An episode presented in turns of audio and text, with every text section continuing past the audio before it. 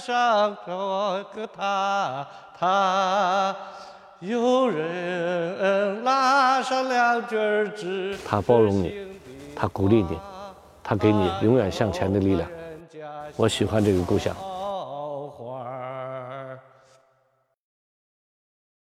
自由与创造，风马牛的精神。印象中的西安是这样的，其实西安还是这样的。花解情缘起别离，池中望月成双离。一种跨越式的发展，我们需要腾飞。我第一个腾飞出来之后，整个中国大江南北开始山寨我的雕塑。本期的风马牛就随着冯叔的脚步，一同回去看看不一样的西安。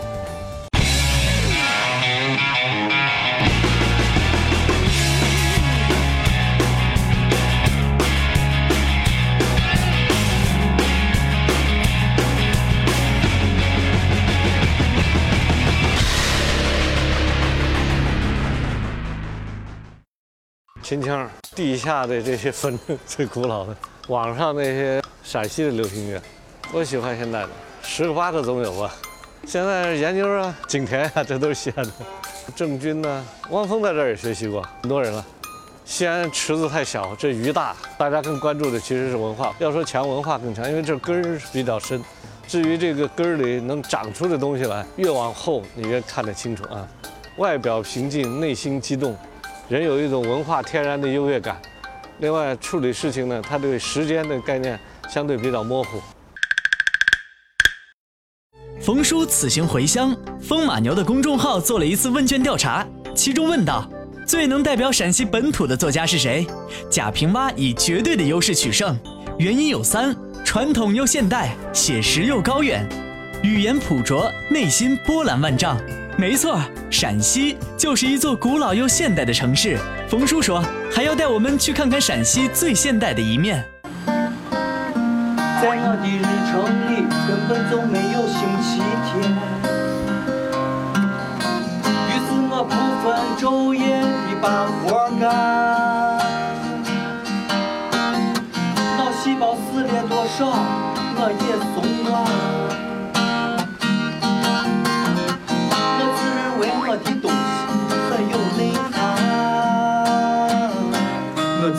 忍气吞声，一句话也不言传。你的上档次就是你把档次给糟蹋了，我领悟不了，因为我道行太浅。我只是一个苦逼的设计人员。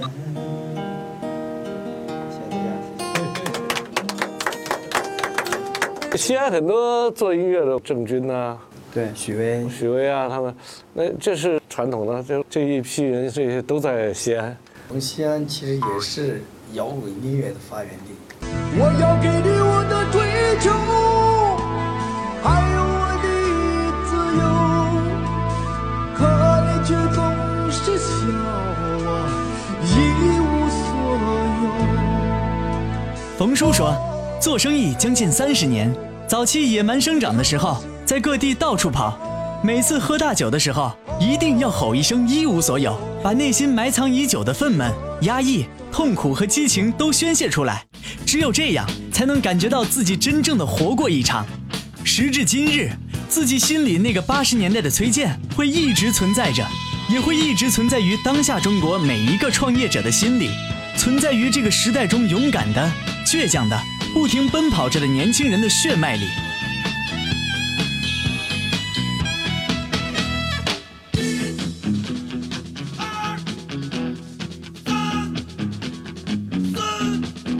钟楼的兄弟用他们的音乐告诉你不一样的西安。在城墙上唱了几十年秦腔的谢老先生，依旧用秦腔诠释着西安。西安这座古老又现代的城市，我心想把娘娘拉成相当，我心想和贵妃谈笑抬杠。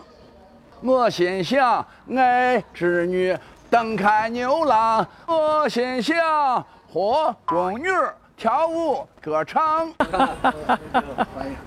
欢迎欢迎，回老家来了呀！谢老师，呃，你这是这几十年了，这这拿这当锻炼身体了，我看 这每天都锻炼嘛。呃，现在很多老的戏剧，就像昆曲啊、京剧啊、秦腔，还有一些地方戏，实际上这年轻人慢慢都跟他们距离都疏远。京剧人家抠的细，人家那个戏，人家这个唱段啊，不像咱秦腔，人家唱段就是我固定式的，我该放高音就放高音，该拉平音拉平音。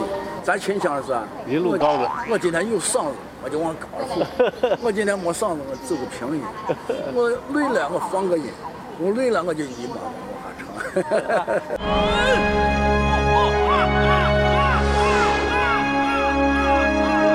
陕西人对秦腔这一传统地方戏的喜爱是不言而喻的。著名的秦腔科班艺俗社就诞生在西安。艺俗社与莫斯科大剧院、英国皇家剧院并称为世界艺坛三大古老剧社。斗转星移，岁月如梭，唱不尽的人生戏曲，演不完的悲欢离合。距西安一百里开外的地方，以当地民间说书艺术发展形成的一种戏曲剧种，那就是华阴老腔。高亢、磅礴、豪迈。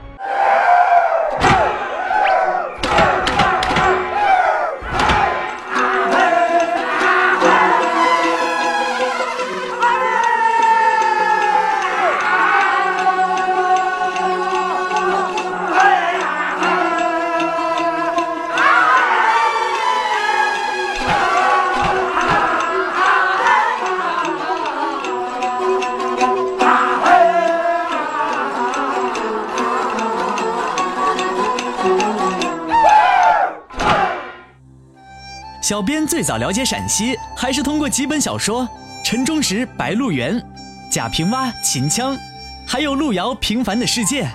瞧瞧这一溜茅盾文学奖的得主，都是陕西作家。导演组按耐不住对陕西文坛的膜拜，一下飞机就直奔白鹿原。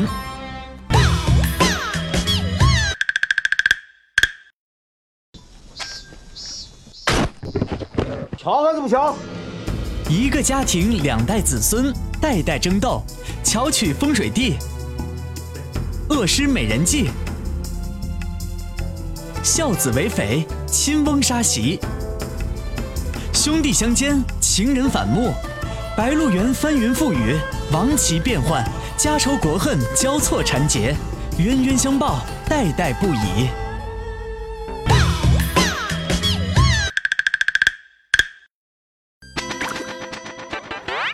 上汤。任君，国际著名雕塑家，地道的陕西人，公共艺术领域的先锋人物。任君用英雄主义旋风记录着中国城市的发展，其雕塑作品获得了众多的艺术奖项，并被肯定。任君以一种呼唤文化前进的态度，用独特艺术语言记录逝去的文明。任君是一个永远让你充满激情的去看他的一个人，让我反复愿意去西安的一个重要的一个理由，就是我还看到了西安的成长、西安的创造、西安的与旧不同的地方。任君非常喜爱美食，可谓是艺术家中的美食家。冯叔与任君的会面，自然就在餐桌上了。上汤。你这瓷锤连这都不会，没有瓷锤就没有创造。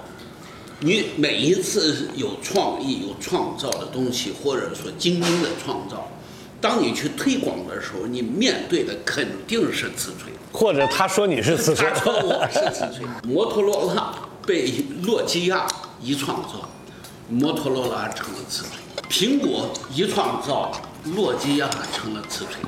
所以说，瓷锤和创造，它是一个共生关系。西安话啊，还不是说他傻，就是儿子说老子说你这人咋不太明白？你看你这辞锤连这都不会。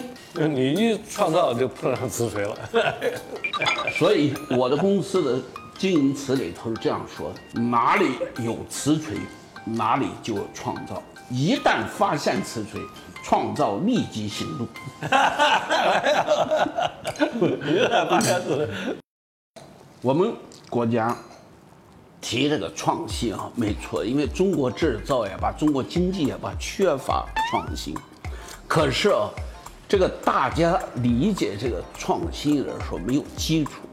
其实中国的创新啊，我觉得不是高科技，不是机器人，不是穿戴设备，不不是制冷时代，这个东西啊叫前沿。而中国最大的创新就是把普通的事情做得好一点点。比方，这碗花生，你是卖煮花生的，你把它能不能煮得再香一点点？这个就是真正的中国创新。去年说搞了一个孵化器，说咱使劲儿，咱弄上一千大学生，我就不像这里头，我们一定要孵化出来马云，是吧？多少马云，多少乔布斯。如果乔布斯会下蛋，我是鸡或者是恐龙，你把它单弄来一复制肯定是。问题它不会下蛋，咱是普通，对不对？咱不是鸡，不是鸟，那个那个不好。这个瓷锤注册，我想注册在西安，结果呢，瓷锤创造这个公司去了工商局。工商局一审说这不行，瓷锤这公司名字听着太不雅观了，但是他就没同意。我一听手下这么一说，我就笑了。我说碰见瓷锤了，然后我说这可能是天意。我说去北京，我的手下到工商局注册的时候，工商局说，哎，这个瓷锤是什么意思呀？北京话。我那底下去的是个厨子，说瓷锤就是傻，然后那工商局一听，哈哈哈，这个好，就过了。这个北京的工商局和西安的工商局这个见识它就不同。这像北京人有一点幽默感，可以。呃，幽默感。任军讲到的一个瓷锤精神，瓷锤在陕西里都有点邪虐的一个表达，就二货类似这样的一个表达，就是人要先二。才能有创造，人先傻才有创造。你要创造，就别人就会说你傻。瓷锤创造非常好的表达了人均对于创新与环境、矛盾冲突、进步之间的一个关系。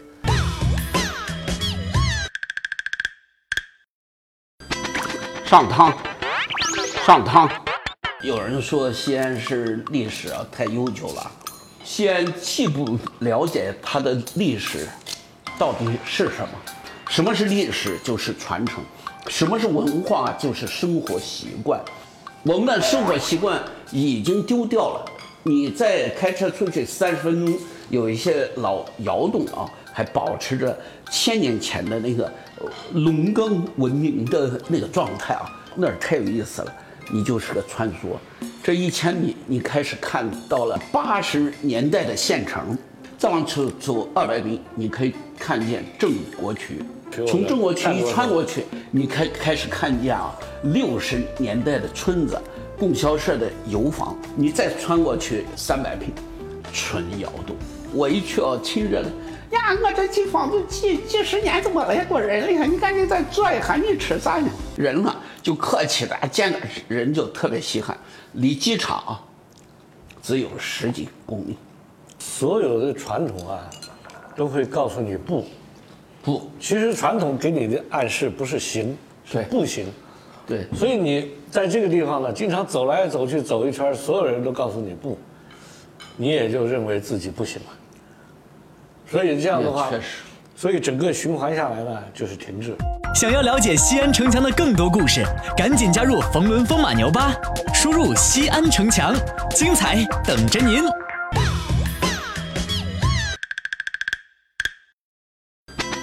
上汤，上汤。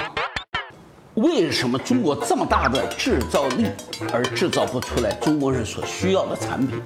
我们需要到日本去买电饭煲，我们需要去这个日本买马桶盖。我认我们国家的经济瓶颈，根本不是别的，不是政治制度，也不是银行贷款体系，是审美太差。中国人的审美缺失，导致了他的经济。没有竞争力，乡村可能已经很美，他就没有看见那个美，他判读不出来那个美。然后他认为的美强加给这个乡村，然后这个乡村美的根本是乡村人的生活方式之美。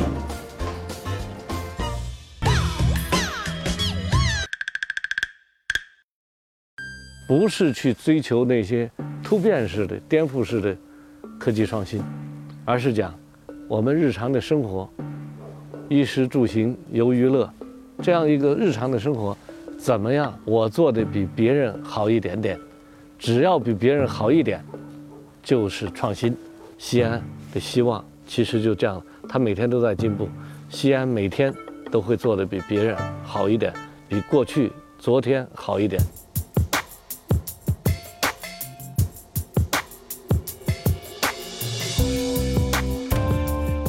我想起啊，米开朗基罗说的那个话，他说这个画画那个事儿都是娘们儿干的，因为米开朗基罗他太雕塑太有力量了，力量你知道吗？另外搞雕塑它是三维的东西，他他对解剖啊立体的这个形啊特别强大，特别实在。另外绘画呢有一些虚幻。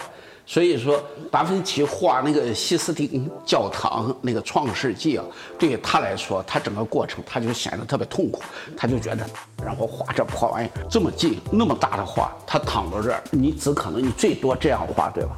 他很可能这样画，这个脸跟这个天花板，我认为就三四十公分嘛，但是呢，一个人像啊都四五米大，那就很难把握这个细节。对呀、这说明他的大脑有一个三维的定向系统。他画任何一个地方的时候，实际上他是有坐标系的，所以他画这个地方，他知道在这儿，这就是艺术家大脑里头的成像。跑去推销的时候，给市长讲，说是我是美院雕塑系毕业的。你们这儿需要做雕塑吗？市长说：“哎，我们这儿还真需要做雕塑。”那我说：“你看啊，现代雕塑是谁啊？那时候中国人只知道罗丹，罗丹，对不对？你给他稍微说点儿亨利·摩尔，这个一般政府官员就不知道了，那就进了学术圈了。结果呢，说完之后，这这些领导就说：“哎呀，我觉得这个挺好，这大石头挺好，但是哈不太适合我们这个地方。”市长说呀，不适合，老百姓看不懂。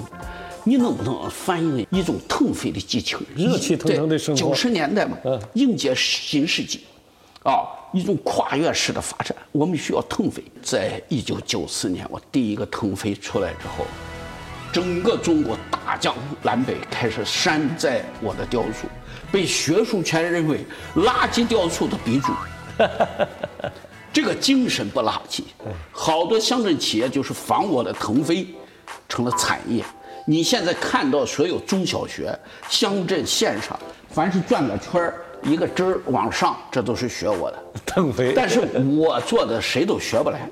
腾飞就是他们把我的雕塑解体以后拼一些东西，缔造了一个产业。古典的、经典的，他们都是宗教有关的。对，这开始是宗教的，宗教对不对？呃，历史啊，你到宋代这是文人画的，文人画，对的。像现在还有祭祀的，腾飞没有，腾飞没有。那么腾飞是不是中国人改革开放真正的一种精神上的一一呃一种具有真宗教意义的一个方向？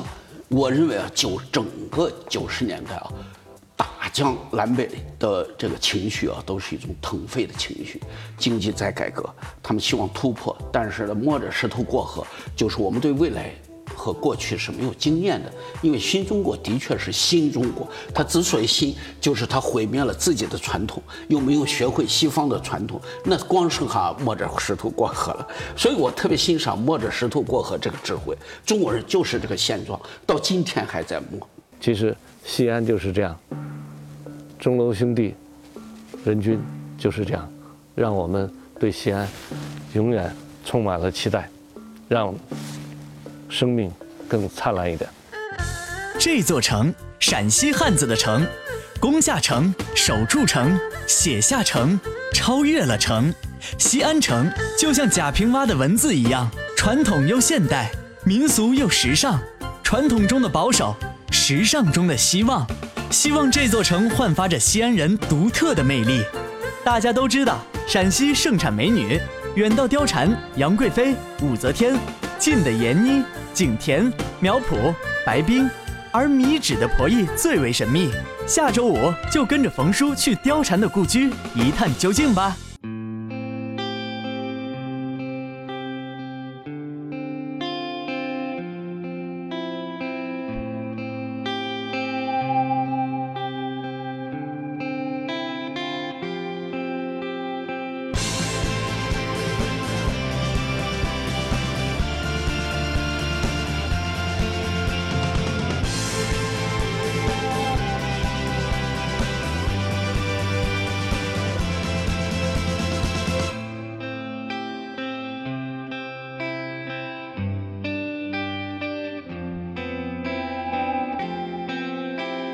可以在大头频道战略合作伙伴喜马拉雅 FM 收听本节目音频。